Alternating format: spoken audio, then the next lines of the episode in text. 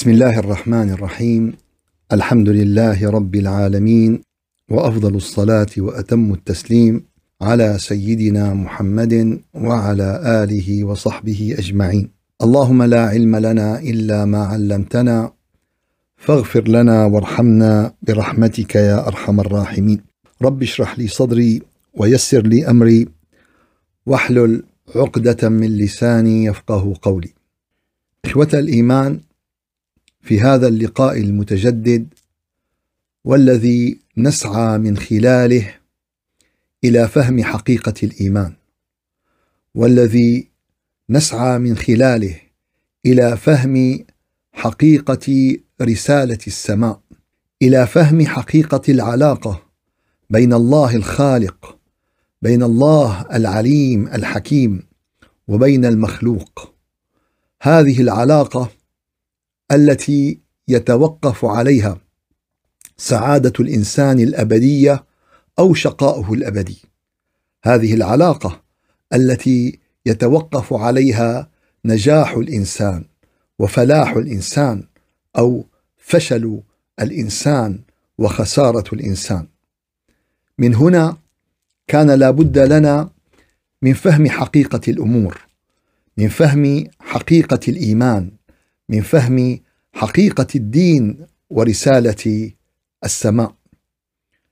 ومن أهم ما يتعرض له المؤمن من أهم ما يتعرض له المتدين أن يكون حقيقة على الصراط المستقيم.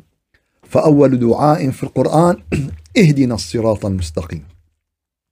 هذا الصراط الذي هو طريق النجاح الذي هو طريق الفلاح. الذي هو طريق السعادة. هذا الصراط هو الذي أنعم الله على من سار عليه بأعظم نعمة. أولئك الذين أنعم الله عليهم. هذا الصراط يدل ويشير آه، إلى أن الله عز وجل قد بين لنا حقيقة الأمور. فلا زيغ ولا باطل ولا تشتت ولا تردد وإنما هو صراط واضح جلي بين. وقد بدأنا بذكر أن هذا الصراط الذي ابتدأ مع سيدنا آدم عليه السلام والذي حدد مساره الأنبياء والمرسلين وآخرهم النبي عليه الصلاة والسلام. وقد وصلنا في هذا الصراط إلى سيدنا نوح وما بين عليه السلام من معالم هذا الصراط. ووصلنا إلى قوله تعالى في سورة الشورى الآية رقم عشرة. في سورة الشورى الآية رقم عشرة. وما اختلفتم فيه من شيء فحكمه إلى الله. أي خلاف أي شيء نرجعه إلى الله عز وجل إلى وحي السماء إلى رسالة الأنبياء. وما اختلفتم فيه من شيء فحكمه إلى الله. ذلكم الله ربي عليه توكلت وإليه وإليه أنيب. فاطر السماوات والأرض جعل لكم من أنفسكم أزواجا ومن الأنعام أزواجا يذرأكم فيه ليس كمثله شيء وهو السميع البصير. له مقاليد السماوات والأرض يبسط الرزق لمن يشاء ويقدر إنه بكل شيء عليم. كل هذا للدلاله على قدرة الله للدلاله على عظمة الله. كل هذا تمهيد وتأسيس لأمر عظيم لأمر جلل لأمر خطير في حياة البشرية والإنسانية.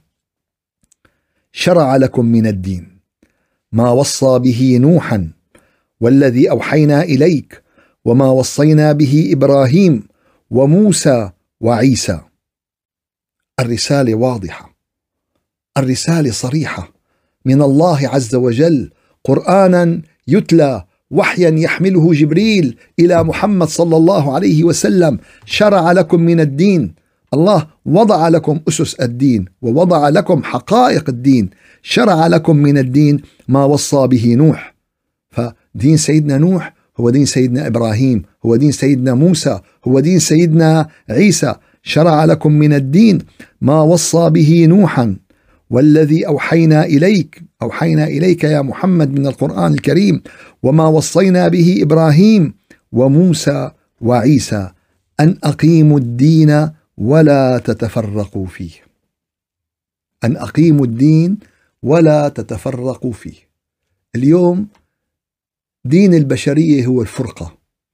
دين البشرية هو الاختلاف. دين البشرية هو التمزيق. فرق تسد. Divide and conquer. فرق تسد.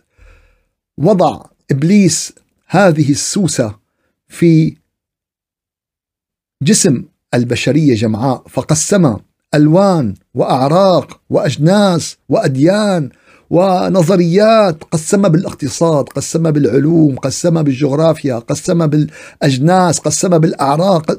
ما في غير تقسيم تقسيم تقسيم. حتى قسم بالأديان حتى قسم الدين الواحد لفرق حتى قسم الفرقة إلى يا لطيف. أمر الله عز وجل أن أقيموا الدين ولا تتفرقوا فيه. إقامة الدين هي عدم الفرقة. اليوم الإنسان اليوم مختلف مع نفسه. الإنسان مختلف مع نفسه. أبناء المدينة الواحدة والمسجد الواحد والجامع الواحد مختلفين بأول الأمور وبأساس الأمور وبأبسط الأمور. هذا يدل أننا نسير على الصراط المستقيم. شو معنات الاختلاف؟ شو معنات الاختلاف؟ يعني كل واحد ملاقي لحاله طريق وماشي وماشي فيه. أن أقيموا الدين ولا ولا تتفرقوا فيه. كبر على المشركين ما تدعوهم إليه. هذه الوحدة كبرت على اللي طبعا حينما يشرك بالله والشرك بالله ليس فقط يعني من يعبد الأصنام ليس فقط من يعدد الآلهة. اليوم يعني لعل أبغض إله عبد في الأرض يعني هوى الإنسان. أفرأيت من اتخذ إلهه هواه؟ قد تلاقيه شخصية كبيرة ودين وجماعة وناس وأحزاب وكذا وهو عنده هوى نفس يعني يا محلى غيره من الناس فاليوم هذه القضية في منتهى الخطورة، هذه القضية في منتهى الحساسية، شرع لكم من الدين ما وصى به نوحا والذي أوحينا إليك وما وصينا به إبراهيم وموسى وعيسى أن أقيموا الدين ولا تتفرقوا فيه. وكما ذكرنا في أسبوع الماضي ظهر ذلك جليا في حادثة الإسراء حينما قال جبريل للنبي محمد صلى الله عليه وسلم أرأيت من صلى وراءك يا محمد؟ شايف مين عم بيصلي معك؟ مين؟ قال له كل الأنبياء والمرسلين كل الأنبياء والمرسلين بدون استثناء بأرواحهم بشعورهم بإحساسهم بصلتهم بالله. شو هالصلاة؟ كيف كانت هالصلاة؟ هي حقيقة العبادة هي حقيقة الصلة. يعني كانوا الكل قال الكل الكل كانوا موجودين. هاي معناتها شرع لكم من الدين ما وصينا به إبراهيم وموسى. يا ترى كيف كيف كان الركوع؟ كيف كان السجود؟ كانت صلة مع الله كانت حبا في الله كانت إحساسا بالله. متصورين هالصلاة هي؟ كانت فناء في الله عز وجل. كانت لحظة من أرقى لحظات البشرية والإنسانية وهي التي قال عنها الله عز وجل للملائكة إني أعلم ما لا تعلمون. الشيء اللي أنا بعرفه أنتم ما بتعرفوه. سيقف هؤلاء الأنبياء والمرسلون وسيقف النبي محمد إماما وسيمثلون الجنس البشري في صلاة ولا أروع في صلاة كلها نور في صلاة يبتعد عنها الشيطان ووسوساته ويبتعد عنها الشيطان ونزغه ويبتعد عنها الشيطان وصده. صلاة كلها نور تألق نورها من بيت المقدس إلى السماوات السبع. حفتها الملائكة حتى بلغت عنان السماء. شرع لكم من الدين.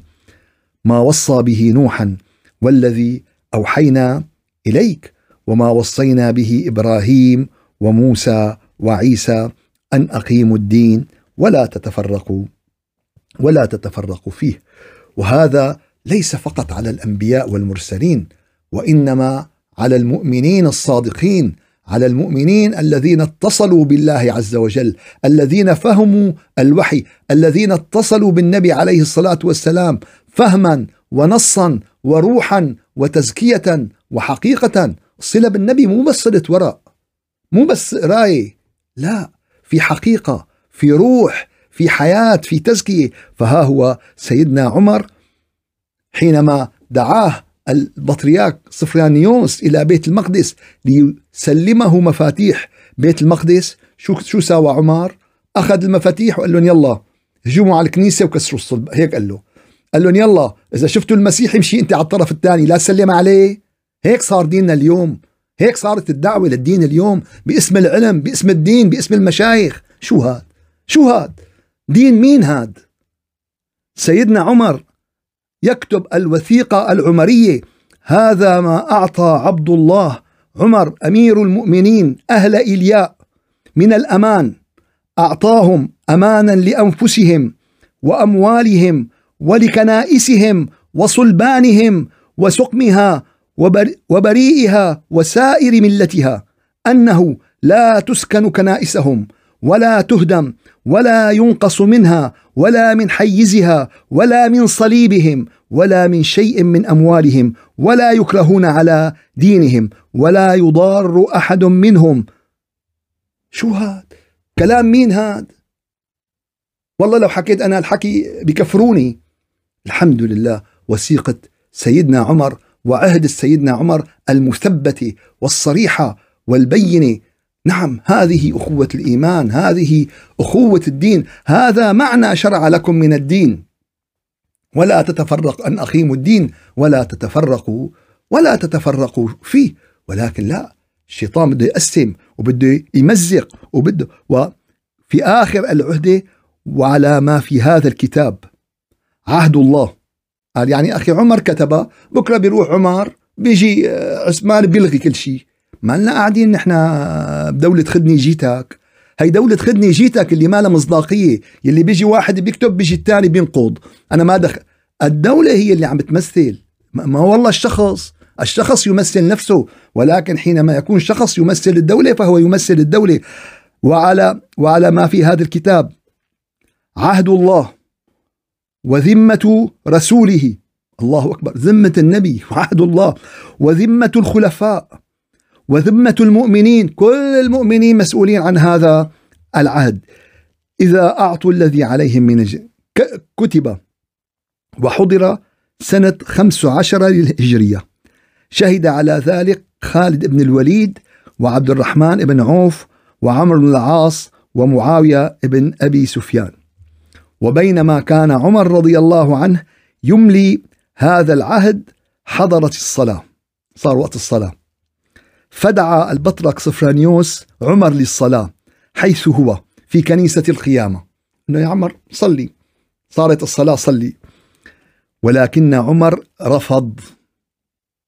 فقها ما بيجوز بيجوز بالفقه بيجوز جعلت هي الأرض مسجدا وطهورا. بالفقه بيجوز ولكن بفقه الإيمان بفقه العلم بفقه المعرفة بفقه الفهم. فقال عمر لا. ورفض. وقال له أخشى إن صليت فيها أن يغلبكم المسلمون عليها ويقولون هنا صلى أمير المؤمنين. وهذا نص العهدة حسب تاريخ الطبري ومجير الدين العليمي المقدسي. فأنا ما بدي أنا إذا صليت بكره بيجي بيقول لك هون صلى عمر بدنا إياها للكنيسة. بده يجي هيك ناس. بده يجي هيك عقول بده يجي اليوم أصبح ديننا تشدد مو ديننا هذا هذا مو ديننا. اليوم الإسلام مختطف. اليوم الإسلام مختطف بين جاهل وبين متطرف وبين قليل الفهم وبين عديم الرؤية وبين بعيد عن حقيقة الدين وبعيد عن حقيقة ووحي السماء. اليوم الإسلام يعني ينطبق عليه قول الشاعر طلع الدين مستغيثا إلى الله.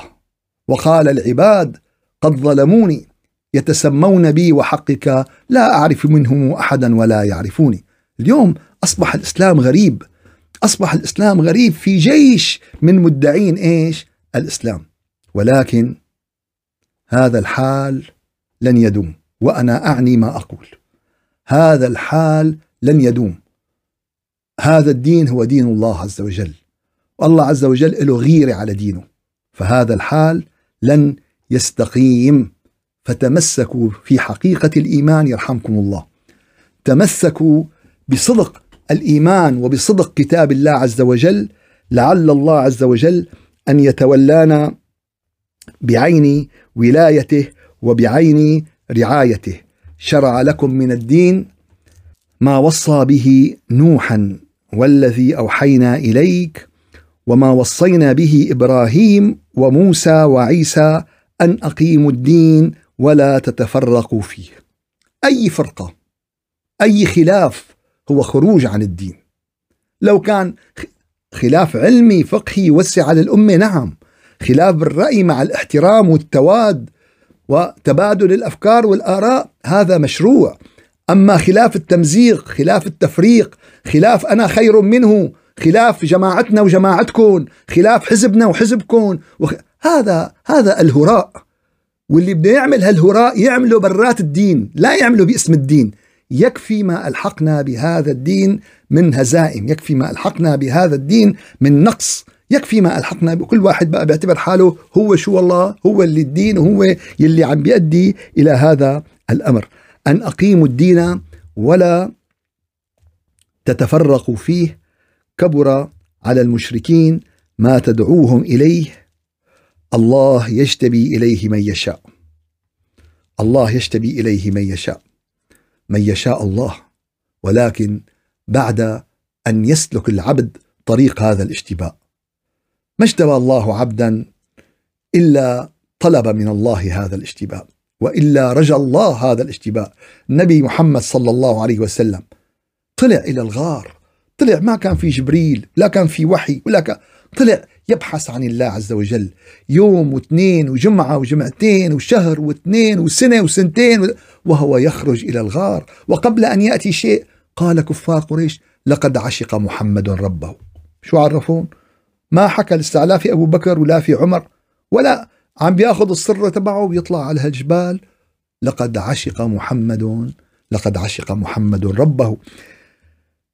الله يجتبي إليه من يشاء. يا رب اجعلنا من الذين اجتبيتهم يا رب اجعلنا من الذين اصطفيتهم. يا رب إننا نعترف بفقرنا وبتقصيرنا وبذنوبنا. ولكن يا رب ولكن يا رب نطمع بكرمك ونطمع بجودك ونطمع بإحسانك.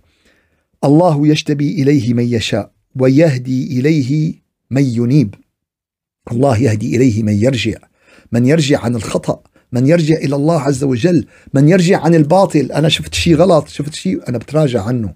شو يعني؟ يعني آه، بتراجع عنه. أحسن ما إجي يوم القيامة وأدفع ثمن هذا التعنت غالي. يعني في مثل جميل عند عند أهل الشام. بيقول لك فيه بيقول لك ألف قلبة ولا غلبة. يعني خليني خليني أتراجع ولا أني ضل مصر على الخطأ. ولا أني ضل مصر على الباطل ولا أني يجي يوم القيامة رب العالمين كون بموقف والله يعني آه، من البعد عن الله عز وجل بموقف من عدم آه، المغفرة أو موقف من عدم المسامحة. فالله يجتبي إليه من يشاء ويهدي ويهدي إليه من ينيب. هذه النقطة الأولى أن دين الأنبياء واحد وأن عقيدتهم واحدة. وأن عبادتهم بحقيقتها وصلتها بالله عز وجل واحدة وأي تفرق وتشتت هو خروج عن هذا عن هذا المفهوم. بعد ذلك يأتينا موقف آخر لسيدنا نوح عليه السلام وذلك في سورة الحديد الآية 25 إلى الآية 27 سورة الحديد الآية 25 للآية 27 لقد أرسلنا رسلنا بالبينات. بشو بعثنا الرسل قال بالبينات. قال الأمور مو واضحة؟ قال الأمور مو واضحة. لأن في مين عم بيخلط؟ الأمور ببعض البعض.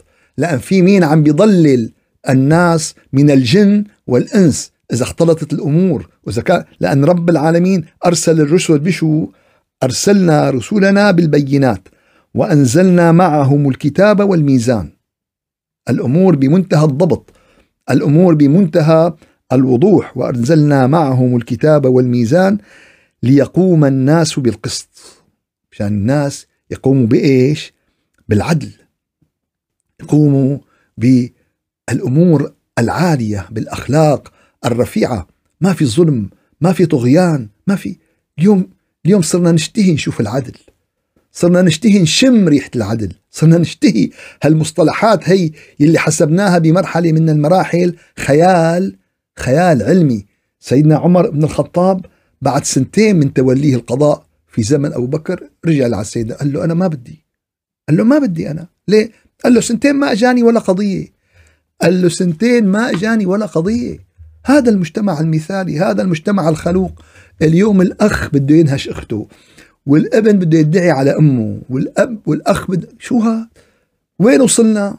لأي مرحلة وصلنا؟ لأي مكان وصلنا؟ لأي شيء لا يكاد يصدق هذا على المستوى الفردي ناهيك على مستوى الأمم وعلى مستوى المؤامرات وعلى مستوى قال ولقد أرسلنا رسلنا بالبينات وأنزلنا معهم الكتاب والميزان ليقوم الناس بالقسط وأنزلنا الحديد فيه بأس شديد ومنافع للناس. وليعلم الله من ينصره ورسله بالغيب إن الله قوي عزيز ولقد أرسلنا نوحا ولقد أرسلنا نوحا وإبراهيم وجعلنا في ذريتهما النبوة فأول شيء في النبوة التعليم أساس المؤسسة التعليمية المعلم. أساس الجامع المعلم. يعني النبي بنى معلمين ما بنى جوامع. نحن اليوم عم نبني جوامع بس بلا معلمين. شو الفائدة؟ عم نبني مشافي بس بلا طبيب. شو الفائدة؟ عم نساوي مطعم بس بدون طباخ. النتيجة عم بتكون الناس عم بتموت جوع. هي الحقيقة اليوم. هي الحقيقة اليوم اللي عليها أغلب المسلمين. طبعا مع التطبيل والتزمير لأن كله بيمشي بسياسة التطبيل والتزمير. هي لابد منها هذه السياسة. يعني صارت هي مو بس للأنظمة وإنما كمان صارت لل... فكله عم يطبل وكله عم يزمر والحقيقة جامع بس بدون معلم. الحقيقة مشفى بس بلا بلا طبيب. والنتيجة هي انتشار المرض. النتيجة هي انتشار الجوع لما بيكون المطعم بدون طباخ. والنتيجة هي انتشار البعد عن الدين والإلحاد وهذا ما نواجهه يوميا. لا يغيب عني يوم إلا يأتيني اتصالات. فلانة ألحدت فلان ألحد فلانة شلحت الحجاب فلان عمل كذا. لسه هي البدايات. لسه ما جينا ما جينا على الجد لسه. ولقد أرسلنا نوحا وإبراهيم وجعلنا في ذريتهما النبوة والكتاب. فمنهم مهتد وكثير منهم فاسقون. هذا تقرير رب العالمين. منهم مهتد وكثير منهم فاسقون. اليوم روح طلع على تلاقي الفنانة الفلانية عندها ملايين المعجبين. فلان عنده مئة مليون معجب. تيجي بتطلع على فلان فلان بتلاقيه من العالم من كذا بتلاقي عنده خمسة عشرة خمسة عشر فللأسف الشديد اليوم الناس وين رايحة؟ قرآن عم بيبين لك الحقيقة هي. وجعلنا في ذريتهما النبوة والكتاب فمنهم مهتد وكثير منهم فاسقون. لا يغرك اليوم الكثرة والقلة. لا يغرك الكثرة والقلة. النبي عليه الصلاة والسلام قال لهم لهذا خير من ملء الأرض من هذا. يعني يعني إذا واحد واحد ملء الأرض على سكان الكرة الأرضية يعني سبعة بليون ثمانية بليون. قال لك يعني واحد من هدول أحسن من ثمانية بليون من هدول. أحسن. فالمهم ميزان الله عز وجل المهم نظر الله عز وجل المهم ما يقرره الله عز وجل والآخرة الآخرة يا فاخرة. ولقد أرسلنا نوحا وإبراهيم وجعلنا في ذريتهما النبوة والكتاب. فاليوم القضية ترتكز على عاملين أساسيين. عاملين أساسيين النبوة والكتاب. النبوة يعني المعلم اللي هو أساس المؤسسة التعليمية اللي هو أساس. فاليوم نحن نتبع هذا المبدأ بكل أمورنا. ما في حدا فينا تعلم السباحة لحاله ولا حدا فينا تعلم السواقة لحاله ولكن ديننا بدنا نتعلمه لحالنا. الصلة بالله بدنا نتعلمها لحالنا. فهم القرآن الكريم بدنا نتعلمه لحالنا. فهذه المشكلة والمشكلة غياب هالمفاهيم. بتلاقي الإنسان بحياته ما شاء الله. ما في أجمل من هيك. بيكار. ما في أحسن من هيك. كله منظم. كله مرتب. تلاقي فهيم. تجي على الدين. تجي على الدين بتلاقي منتهى التخلف. بتجي على الدين بتلاقي منتهى يعني عدم المعرفة. شيء مرعب الحقيقة. شيء مرعب. شيء مرعب وشيء مخيف بالواقع. كيف هيك؟ بأمور منظم. بحق على الدين بتلاقيه متخلف. فورد أبو دعسي. بالحياة تسلا. أحلى سيارة وأجد سيارة بالدين فورد أبو دعسي موديل 1925 1930 هيك هيك. فلذلك وصف الشاعر قال لك فطن لكل مصيبة في ماله في دنياه في حياته. وإذا تصبه مصيبة في دينه لا يفطن أما المصيبة بالدين إيه معلش. إيه بعدين؟ أنا عندي شكوك أنا عندي أسئلة. ما تسأل إيه يلا شوي تاني. بيمضى شهر واثنين وسنة وسنتين إلى أن ينهار الإيمان أمام أي موجة. قال أنا عندي جدار استنادي والموج عم بيضربه. هالجدار بده تمتين. إمتنه قال اليوم وبكرة وبعد بكرة؟ لتأتي موجة وتخلي هالجدار هذا ينطحن وتخلي هالجدار هذا يتهدم. ولقد أرسلنا رسلنا بالبينات وأنزلنا معهم الكتاب والميزان ليقوم الناس بالقسط وأنزلنا الحديد. وبعد ذلك قال تعالى ولقد أرسلنا نوحا وإبراهيم وجعلنا في ذريتهما النبوة والكتاب. فالكتاب والمعلم بدنا هالكتاب نفهمه القرآن سنسأل فيه عن كل كلام الله عز وجل. رسالة الله عز وجل بعث لك إياها. اليوم معلش إذا واحد اجته رسالة من المحكمة بيقراها عشرين مرة بيقراها عشرين مرة بفصفصها كلمة كلمة وإذا كلمة ما فهمها بيروح أخذت مخالفة سير أخذت مخ... قريتها شي شي 200 مرة مخالفة السير هي شو معناتها وهي لمين وهي شو قصدهم فيها وهذا الرابط لوين بده هي مخالفة سير هي مخالفة سير بالآخير. طيب كتاب الله شو؟ والله مقصرين والله مقصرين بالفهم. مقصرين بالإحساس مقصرين بالمعرفة مقصرين بفهم مراد الله عز وجل في هذا الكتاب. وإذا بيجينا عالم بده يفسر لنا نرى معرضون وكثير منهم فاسقون. بنضير ظهرنا بصير كله بده يشتغل بالتفسير. الطباخ والعجان والمهندس وأبو شو اسمه بصير كله من شيوخ التفسير. يا عمي هاي من من العلوم التخصصية. مو مين ما كان أنت لحالك دروس اللي بدك إياه افهم اللي بدك إياه. بس شو بدك تدرس الناس بتكون مختص بهذا العلم؟ بصير واحد يدرس طب يعني يروح يشوف له كم يوتيوب ويشوف له كم عملية جراحية لكم طبيب ويجي يقعد يدرس الطب فهذا الكتاب بحاجة منا إلى العناية. هذا الكتاب بحاجة منا إلى الفهم. وبدي أقول لكم شغلة. كل ما شعرت بفقرك وقلة علمك في هذا الكتاب كلما أوغلت أكثر وأكثر. فكلما أوغلت كلما شعرت بعظم هذا الكتاب. كلما أوغلت كلما شعرت بقديش في من معلومات وقديش في من فهم وقديش في من نور وقديش في من هداية. فبحاجة منا ما بدنا ما بدنا هالمنافسات. والله فلانة عملت خمسين ختمة وفلانة ثلاثين ختمة فلان بدنا تقعد لحالك بدنا تقعدي لحالك تمسكي هالكتاب بينك وبين رب العالمين. تمسكي هالكتاب وأنت تشعرين أنك في حضرة المؤلف. نعم نحن في حضرة الله وهو معكم أينما كنتم. بدنا هذا الشعور بدنا نقرأ القرآن ونحن نشعر أننا بمعية الله عز وجل. بدك تشعر لما رب العالمين عم بيقول ولقد أرسلنا أنك في معية الله. بدك تفهم لما رب العالمين بده يقول ولقد أرسلنا نوحا وإبراهيم. بدك تشعر أنه أنت تقرأ هذا الكتاب وأنت في حضرة الله عز وجل. ساعتها حنفهم القرآن غير فهم.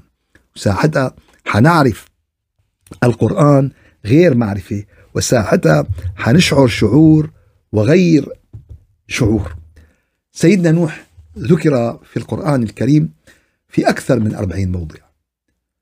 آخرها كان في سورة كاملة سميت بسورة نوح وهي السورة الخامسة في جزء تبارك.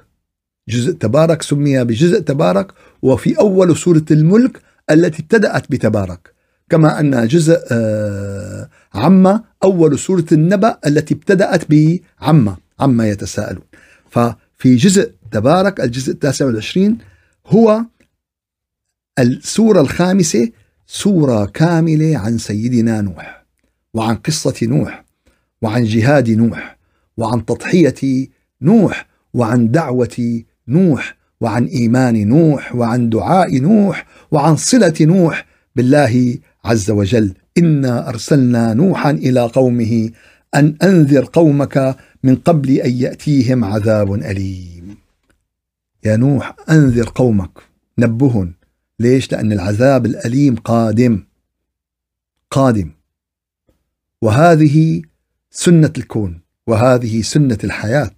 حينما يغفل الناس حينما يبتعد الناس عن الله عز وجل حينما يوغل الناس في مخالفة أوامر الله في تغيير خلق الله في مضاهأة الله في العبث بمنظومة وضعها الله عز وجل فنحن دخلنا في العذاب. نحن اليوم دخلنا بالبحر. بلشت رجلينا تدق بالمي. لساتنا على الشاط بس المحيط جوا الله أعلم شو فيه. المحيط جوا الله أعلم شو في أمواج وشو في أهوال وشو في قضايا لا يعلمها إلا الله عز وجل. إنا أرسلنا نوحا إلى قومه أن أنذر قومك من قبل أن يأتيهم عذاب أليم. فالعذاب الأليم قادم. مسألة مسألة وقت. نبه القوم. نبه. مين ما نجا ينجو. مين ما نفد ينفد. أنت مهمتك شو؟ أنت مهمتك الإنذار. وكما ذكرنا أن هذا الإنذار هو القصد منه. أرسلنا رسولنا بالبينات أنك تبين. يا أخي يا أختي نحن مقبلين على شيء عظيم. بدك تنتبه بدك تدير بالك. مرة وتنتين وثلاثة وأربعة وخمسة وعشرة. إنا أرسلنا نوحا إلى قومه أن أنذر قومك من قبل أن يأتيهم عذاب أليم. قال يا قوم إني لكم نذير مبين. شو؟ واضحة القصة من أولها. يا قوم إني لكم نذير مبين. يا قوم أنا لكم نذير مبين. وأنتم لمن وراءكم كمان نذير مبين. أنتم كل واحد أنتم 25 واحد. منيح. إذا كل واحد وراه 25 واحد 25 ب 25 وهكذا. بس كل واحد ممكن يبلغ واحد ينذر واحد. انت يكون له نذير مبين. تعال أقول لك يا عمي وين رايح أنت؟ هالناس إلى أمانة برقبتنا. هالناس بكرة إذا أتى العذاب والعذاب آتي لا محالة. شئنا ولا أبينا؟ عملنا ولا ما عملنا؟ يعني هي قضايا آه، قضي الأمر الذي فيه تستفتيان.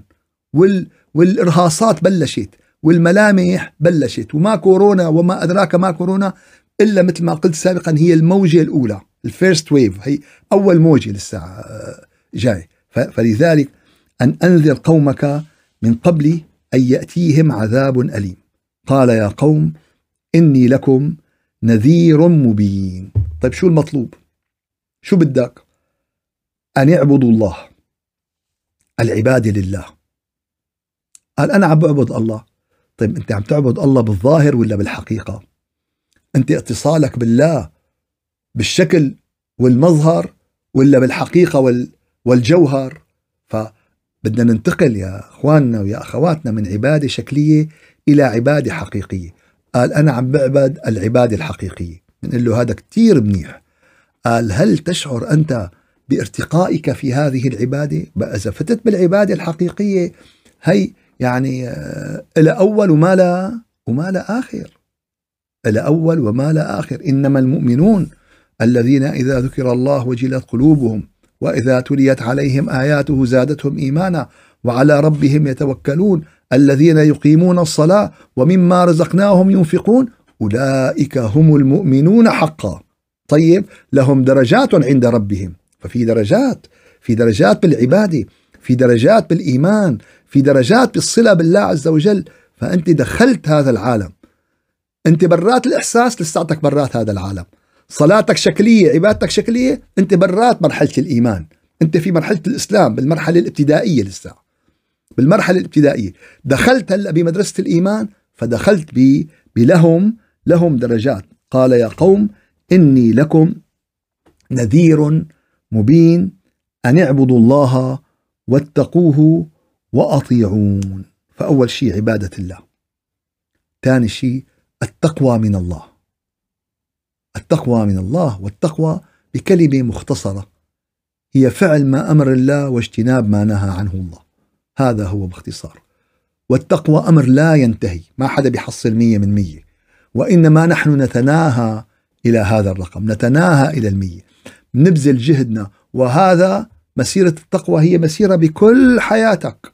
بكل حياتك. من أول ما ولدت إلى أن تعود إلى التراب وإلى أن تنتهي هذا الحياة. ذلك الكتاب لا ريب فيه هدى للمتقين. So, uh, فأن يعبدوا الله أن يعبدوا الله واتقوه وأطيعون. أطيعوا النبي أطيعوا الرسول بما أتى به من الهدي بما أتى به من الرسالة بما أتى به من الوحي بما أتى به من التعليم. وهذه قضية واضحة لا خلاف عليها لا خلاف عليها وواضحة وضوح الشمس إلا لمن أراد أن يغير ويبدل وحدث هذا الأمر. حرفت الكتب السماوية وحرفت الرسالات السماوية وحرفت أقوال الأنبياء دون استثناء. أقوال أفعال تحرفت. ما عنا غير هالوثيقة هي. ما عنا غير هالكتاب الذي تعهد لنا الله بحفظه. وهذا المنطق المنطق أن لن يبقي الله هذه الناس وهذه الأمم وهذا الناس بدون وثيقة واحدة وإلا سقط عنهم التكليف. إذا ما عنا ولا وثيقة سماوية صادقة معناتها خلص ما عنا. لأن رب العالمين قال قضيتين أنزلنا معهم الكتاب والميزان. الله أنزل الكتاب أنزل المنهج اللي بدنا نحن نمشي عليه والمنهج اللي بدنا نسير عليه. أن اعبدوا الله واتقوه وأطيعون. شو بيصير قال يغفر لكم من ذنوبكم. يغفر لكم من ذنوبكم. قال يا لطيف كل هالشيء بيغفر من ذنوبنا؟ لا يغفر لنا كل ذنوبنا؟ قال لا بيغفر لك من ذنوبك. فذنوبك ثلاث أقسام. قسم أذنبت بحق نفسك. قسم بينك وبين الله عز وجل أو أذنبت في حق الله. هدول الذنبين قد الله عز وجل يأخذ بهم وقد يغفرهم. أما الذنب الثالث فهو حقوق الخلق. هذا الذنب هذا قولة إخواننا المصريين ملهاش حل. هي ما ما له حل. حقوق الناس ما له حل. إما أن تعيد إليهم الحقوق وإما أن يسامحوك في الدنيا وإما التصفية والحساب بالآخرة. واللي عنده شيء يخلصه بالدنيا مشان يخلص من هال من ذنوبكم. ساعتها يغفر لكم ذنوبكم. ساعتها ذنبك تجاه الآخرين كمان هو قسمين. هو قسمين. شيء يتعلق بالذنب بحد ذاته وشيء يتعلق بالشخص. يعني مثل ما بيقولوا بالقضاء اليوم يوم بيكون انسان في جريمة بيقول لك في الحق العام وفي الحق الخاص. هلأ الحق الخاص هو الأخطر لأن متى ما أسقط الحق الخاص غالبا الحق العام يسقط. غالبا. ولكن الأساس هو الحق الخاص. فلا تخلي لأحد عندك مظلمة. لا تخلي لأحد عندك شيء. لا تخلي لأحد عندك يعني آه، إساءة. لا بقول ولا بفعل ولا بتصرف يغفر لكم من ذنوبكم ويؤخركم إلى أجل مسمى. إن أجل الله إذا جاء لا يؤخر. لو كنتم تعلمون. إذا اجى أجل رب العالمين لا يؤخر. وهذا الأجل للأفراد وهذا الأجل للأمم وهذا الأجل لكل شيء. كل شيء له أجل. كل شيء له أجل. وكل أجل له كتاب موجود وموثق ومحدد. إن شاء الله ربي عز وجل بيكرمنا وبيكرمكم جميعا. وإن شاء الله منتابع في سيدنا نوح عليه السلام والصراط المستقيم. سبحان ربك رب العزة عما يصفون وسلام على المرسلين والحمد لله رب العالمين إلى شرف النبي وأرواح المؤمنين وإلى روح من سبقنا من أرحامنا وآبائنا وأمهاتنا ومشايخنا إلى دار البقاء الفاتحة. أعوذ بالله من الشيطان الرجيم. بسم الله الرحمن الرحيم. الحمد لله رب العالمين. وأفضل الصلاة وأتم التسليم على سيدنا محمد وعلى آله وصحبه أجمعين. اللهم أعنا على دوام ذكرك وشكرك وحسن عبادتك ولا تجعلنا يا إلهنا يا مولانا من الغافلين. اللهم أرنا الحق حقا وارزقنا اتباعه وأرنا الباطل باطلا وارزقنا اجتنابه. سبحان ربك رب العزة عما يصفون وسلام على المرسلين. والحمد لله رب العالمين. إلى شرف النبي وأرواح المؤمنين. الفاتحة.